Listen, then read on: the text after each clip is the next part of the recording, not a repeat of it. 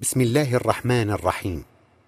الحمد لله رب العالمين والصلاة والسلام على سيدنا محمد رسول رب العالمين وعلى آله وأصحابه أجمعين. مستمعي الأكارم السلام عليكم ورحمة الله وبركاته. لا زلنا نتحدث في سلسلة الحلقات التي تدور حول أسرار ومعاني السبع المثاني. تحدثنا أخيرا عن ارتباط السبع المثاني بالصلاة وعرضنا في الحلقة السابقة عرضا موجزا يبين أحداث الصلاة المتتالية المتعاقبة. التي يؤديها المصلي بعد تلاوة هذه السورة الكريمة في الركعة الأولى من الصلاة. الآن سنستعرض بإيجاز ما يحدث في الركعة الثانية. فنقول وبالله المستعان. عندما يقوم المصلي للركعة الثانية يقوم ليقف بين يدي ربه من جديد. فيستمع إلى أوامر جديدة من ذكر الله الحكيم تكون له نبراسا في حياته وهدى إلى طريق سعادته. ويقرأ الفاتحة بذلك الحال الذي قرأها فيه في الركعة الأولى مقتديا بإمامه صلى الله عليه وسلم. فإذا ما انتهت القراءة وأمن على مطلب إمامه سائلا الله تعالى الإجابة على ذلك المطلب فهنالك يجيبه الله تعالى بما يتلوه على رسوله أيضا. وهو منصت مستمع إلى أوامر الله تعالى ودلالته وهي تتلى على الرسول صلى الله عليه وسلم. والحقيقة كل الحقيقة. أن التسبيح كله للإمام صلى الله عليه وسلم الذي يخاطبه تعالى في القرآن الكريم بقوله فسبح باسم ربك العظيم وسبح اسم ربك الأعلى أي سبح هذا المصلي والمصلين معك بشهود فضلي وإحساني ورحمتي وحبي وحناني وتسيير الخير للجميع. وعلى سبيل المثال نورد السورة الكريمة التالية وهي سورة الزلزلة. قال تعالى إذا زلزلت الأرض زلزالها وأخرجت الأرض أثقالها وقال الإنسان ما لها؟ يومئذ تحدث أخبارها. بأن ربك أوحى لها يومئذ يصدر الناس أشتاتا ليروا أعمالهم فمن يعمل مثقال ذرة خيرا يره ومن يعمل مثقال ذرة شرا يره ونكرر ما كنا أوردناه عن التعريف بكيفية القراءة تثبيتا وزيادة في البيان فنقول المتكلم في الحقيقة بهذه الآيات هو الله سبحانه والمخاطب بها رسول الله صلى الله عليه وسلم والمصلون يستمعون الخطاب بالتبعية. قال تعالى في سورة النحل وأنزلنا إليك الذكر لتبين للناس ما نزل إليهم ولعلهم يتفكرون. والله تعالى يقول لرسوله الكريم صلى الله عليه وسلم بلغ من معك من المصلين وعرفهم بذلك اليوم العظيم يوم تزلزل الأرض زلزالها الأخير. وهنالك تخرج جميع من دفن فيها ليقفوا للحساب بين يدي ربهم. ويفزع الإنسان إذ ذاك. وذلك ما عبرت عنه كلمة إذا زلزلت الأرض زلزالها وأخرجت الأرض أثقالها.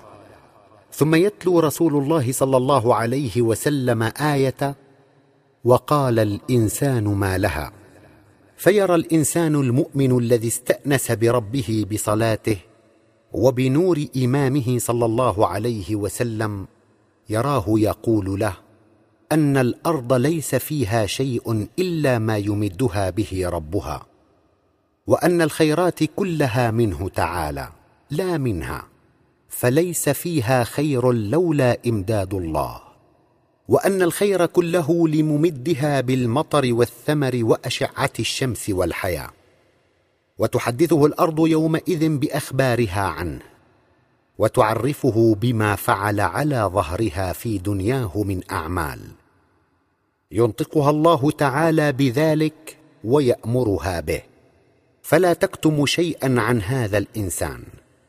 ثم يصدر الناس ويقفون للحساب بين يدي الله. وليرى كل امرئ ما قدم في الحياة الدنيا من أعمال. فمن يعمل في هذه الدنيا مثقال ذرة من خير يره هناك ومن يعمل مثقال ذرة من شر يره. وهنا يركع المصلي ثانية كما ركع من قبل. وبنفس ذلك الحال يحمد الله تعالى على أن أيقظه ونبهه وحذره من الانحراف والطغيان. ويعاهد على العمل الطيب واجتناب كل شر وإيذاء ويتمم الركعة الثانية ثم يجلس للتشهد ويقعد القعود الأول. ونشرح المقصود من القعود ونبين معنى ما يقوله المصلي فيه. فنقول بعد أن وقف هذا المصلي بين يدي ربه في الركعة الأولى والثانية يستمع إلى دلالته تعالى ويتعرف إلى أوامره ونواهيه وبعد أن ركع خاضعا حامدا وخر ساجدا مستعينا يقعد القعود الأول. وما القعود في حقيقته إلا قعود النفس. إنه قعودها وهي منغمسة بنور ربها مستغرقة في حضرة الله لتعبر وتسمع من الإمام الأعظم صلى الله عليه وسلم عما جرى لها في هذه الصلاة من ذوق وعلم ومعرفة. ولتعرف بأن كل ما حصلت عليه إنما هو فضل من الله. ويسمى القعود في الصلاة بالتحيات. وذلك لأن المصلي يتلو فيه قائلا التحيات المباركات الصلوات الطيبات لله. السلام عليك أيها النبي ورحمة الله وبركاته. السلام علينا وعلى عباد الله الصالحين. أشهد أن لا إله إلا الله وأشهد أن سيدنا محمدا رسول الله. ويتلو المصلي أول ما يتلوه في القعود بادئا بكلمة التحيات. التي يعلمه إياها إمامه صلى الله عليه وسلم. والتحيات جمع مفرده تحية. والتحية مصدر لفعل حيا. تقول حي الله فلانا تحيه أي أعطاه الحياة آنا بعد آن ولحظة إثر لحظة. فإذا هو دوما قائم بهذا الإمداد مفتقر إلى ذلك التجلي الإلهي. الذي لا يعيش الإنسان ولا يمكن أن يستمر له وجود ولا بقاء إلا به. ذلك معنى التحية. إنها الهبة الدائمية للحياة والإمداد المتواصل بالحياة وليس ذلك المعنى الذي أوردناه بقاصر على الجسم. بل إنما يتناول النفس أيضا فهذه النفس وهي ذاتنا المعنوية الشاعرة لها وجود كما للجسم وجود. وإذا كنا نشبه الجسم بفانوس فما النفس إلا تلك الشعلة المضيئة إن حصل لها نور فيه بإقبالها وصلاتها. وإذا كان قيام هذا الفانوس والهيكل المادي وأعني الجسم متوقفا على إمداد الله وتجليه فكذلك الشعلة المتوهجة وأعني بها النفس لا بد لها ليدوم توهجها وتوقدها من إمداد يسري فيها ويستمر متخللا كل ذرة من ذراتها. ذلك معنى دقيق إذا أنت تتبعته وخلوت إلى نفسك تنظر وتفكر. تستطيع أن تتذوقه وتدرك طرفا منه. وهنالك تعلم أن حياة نفسك وقيامها وبقاءها بالله وأنه سبحانه أقرب إليك من نفسك. إذ به قيام هذه النفس وبه حياتها ودوام وجودها. فإن كان المصلي مؤمنا واجتهد حتى نال التقوى وهي الاستنارة بنور الله عن طريق رسوله صلى الله عليه وسلم فهنالك يسمع الخطاب من رسول الله صلى الله عليه وسلم. وهو يعلمه بأن هذه الحياة القلبية والنعيم السامي العالي الذي أغدق عليه والأحوال والأذواق والإشراقات القلبية بهذه الصلاة إنما هي من الله تعالى. فأنت بصحبتي القلبية نلت كل هذا عن طريقي. لكن كل هذا الفضل وهذه الحياة هي من حضرة الله تعالى. فالله سبحانه المعطي وأنا القاسم. فهو تعالى الحي ومنه وحده الحياة الطيبة المتزايدة التي نلتها. هذا للمتقين. وبشر المؤمنين. فحينما يقول المصلي التحيات المباركات يشهد المصلي المتقي بذلك الشهود المحمدي ويرى تلك الرؤيه وهنالك تشعر النفس بحياة من نوع جديد. حياة القرب العالي من الله والإقبال عليه إنها تشعر بنعيم القرب والإقبال. وتجد أن دوام هذا النعيم العالي وبقاءه لا يكون إلا بالله. فيسري معنى التحيات وهو دوام الإمداد بالحياة. من الجسم إلى نعيم النفس الذي تذوقته من قبل في بدء الصلاة. والذي تتذوقه الآن بالقرب من الله تعالى وأنسها العالي به. وقعودها في حضرته بمعية رسوله صلى الله عليه وسلم. ويتمم المصلي التلاوة التي يتلوها عليه صلى الله عليه وسلم بقوله الصلوات الطيبات لله. فيعرف نفسه بأن الصلوات وهي جمع صلاة هي التي تعرف الإنسان وتجعله يتذوق هذه المعاني ويشعر بها. إنه أيضا يقول لنفسه التحيات المباركات وهذا ما أشعر به. الصلوات هي التي أوصلتني إلى هذا الشعور وجعلتني أتذوقه وأتعرف إليه. والطيبات من الأعمال وصالحاتها نتاج الإيمان بالله التي طابت بها نفسي. وهي التي أنشأت لي الصله مع الله بالحق والاستحقاق بصحبة رسوله صلى الله عليه وسلم. وجعلتني أشعر بتلك الحياة فعرفت آفاقا جديدة وتذوقت ما تذوقت. وهنا يدرك المصلي عظيم فضل رسول الله صلى الله عليه وسلم. الذي كان سببا في حصول الحياة والتحيات المباركات الطيبات المتزايدة من حضرة الله. إذ لولاه صلى الله عليه وسلم ولولا نوره لما صلى هذا المؤمن هذه الصلاة التي بها لذة المعرفة بالله والذوق العالي بشهود طرف من كمالات أسمائه تعالى. ولما عرف كيف يقف بين يدي الله ولما استطاع أن يتعرف إلى دلالة الله. لقد جاهد صلى الله عليه وسلم رغم كل ما لاقاه من معارضات وإيذاء وقضى حياة مليئة بالمتاعب والمصاعب. حرصا على هذا الإنسان ليأخذ بيده من الظلمات إلى النور. ومن العمى والضلاله إلى العلم والهدى والإيمان. قال تعالى في سورة التوبة لقد جاءكم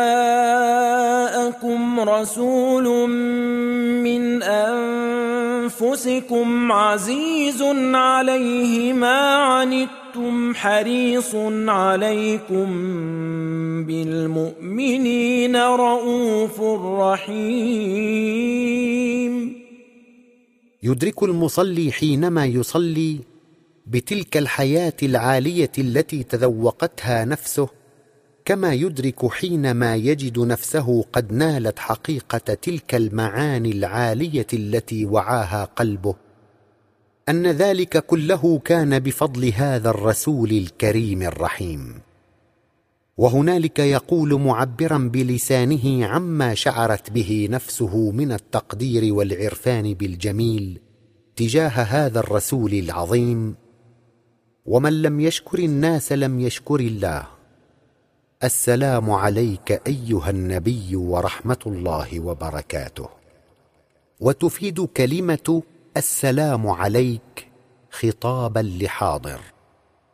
يشاهده المتكلم التقي المستنير بنوره صلى الله عليه وسلم الذي أوصله لنور الله ويراه.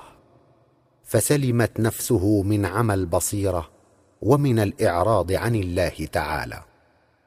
فما دام هذا المصلي قد أضحى في حضرة الله وقد قعد بين يديه تعالى يعبر عن أذواقه ومشاعره التي تذوقها في هذه الصلاة وفي مثل هذه الحال تراه يشاهد نفسه دوما عاكفة بمعية رسول الله بالله. إنه يشاهد رسول الله صلى الله عليه وسلم في تلك الحضرة العليه ولذلك يوجه الخطاب إليه صلى الله عليه وسلم بصيغة المخاطب فيقول السلام عليك أيها النبي ورحمة الله وبركاته. ومن لم يخاطب رسول الله صلى الله عليه وسلم بمثل هذا الحال وبمثل هذا الخطاب فلا تزال صلاته ناقصة وبحاجة إلى جد كبير وإيمان بالله. مع صدق واهتمام. ونفصل بعض التفصيل في شرح معنى هذه الكلمة فنقول السلام هو الأمان والحفظ من كل هم وغم وحزن. إنه حفظ وأمان في الدنيا وحفظ وأمان في الآخرة. يتفضل به تعالى على كل من آمن به واستقام على أمره. وصاحبت نفسه نفس رسوله صلى الله عليه وسلم.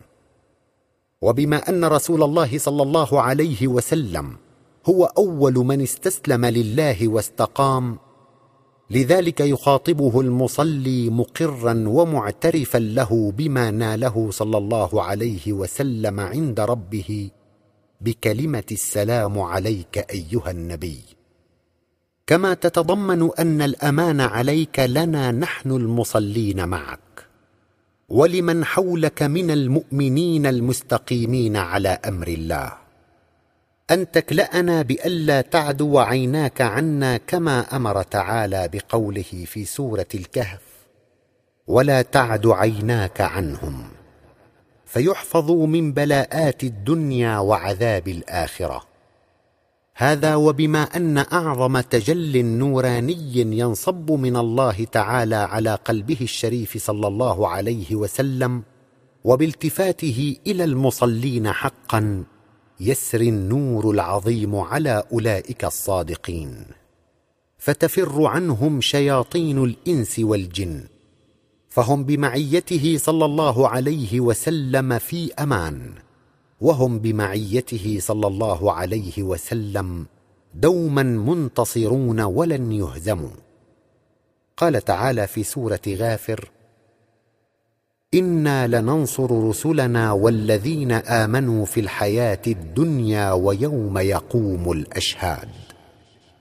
وتشير كلمة ورحمة الله.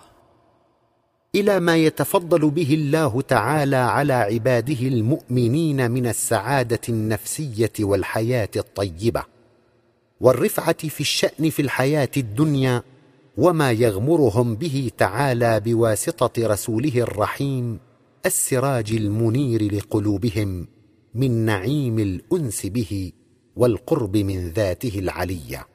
والشهود لجماله تعالى وكماله في الدنيا وفي الآخرة. كل ذلك بناء على ما قدمه هؤلاء المصلون المشاهدون من سعي إيماني وأعمال صالحة وخدمات إنسانية جليلة وتضحيات كبيرة واجتناب للمنكرات وأهلها. وحيث أن رسول الله صلى الله عليه وسلم هو أول من فاز بالرحمة الإلهية بأعظم قدر وأكبر منال فكان رحمة للعالمين لذلك يعطف المصلي على كلمة السلام عليك أيها النبي بكلمة ورحمة الله. أما البركات فهي جمع بركة والبركة هي الخير الكثير المتتالي الذي لا ينقطع توارده.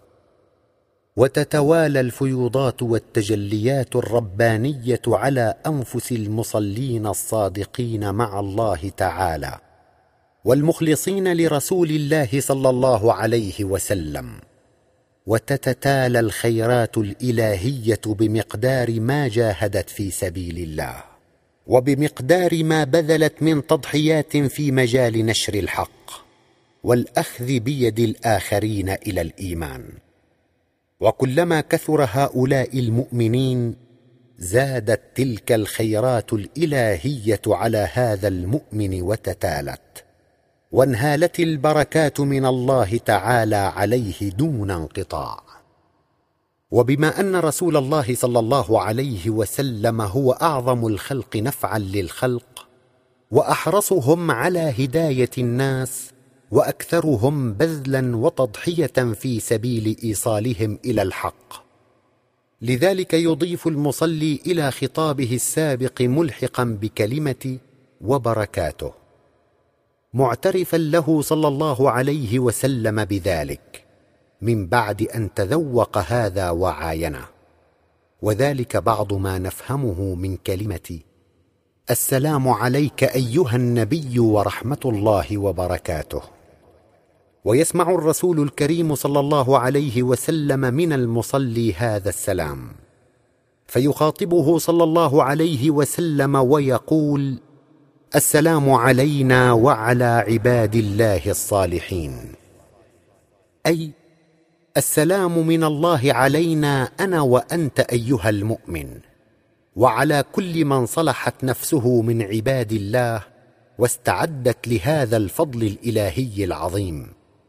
أسوة واقتداء بالأنبياء والمرسلين الصالحين المصلحين. فبابه تعالى واسع وفضله سبحانه عميم. يتسع لكل ذي نفس صادقة وقلب منيب. وهنا وعند سماع المؤمن هذه البشارة من رسول الله صلى الله عليه وسلم ينتقل إلى حال أعلى من أحوال الشهود.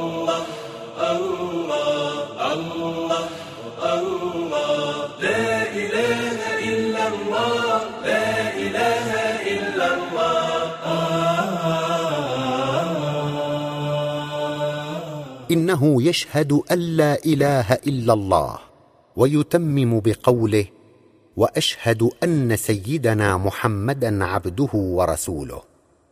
تعبيرا عن إيمانه وشهوده لمقام رسول الله صلى الله عليه وسلم ويشير بإصبعه اليمنى وهي الشاهدة رافعا عند النفي خافضا عند الإثبات.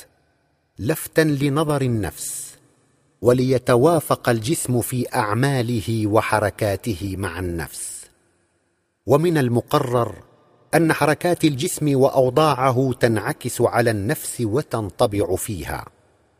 وبذلك يتقرر ذلك الحال في النفس ويثبت ذلك المعنى. فإذا خشع قلب المرء خشعت جوارحه.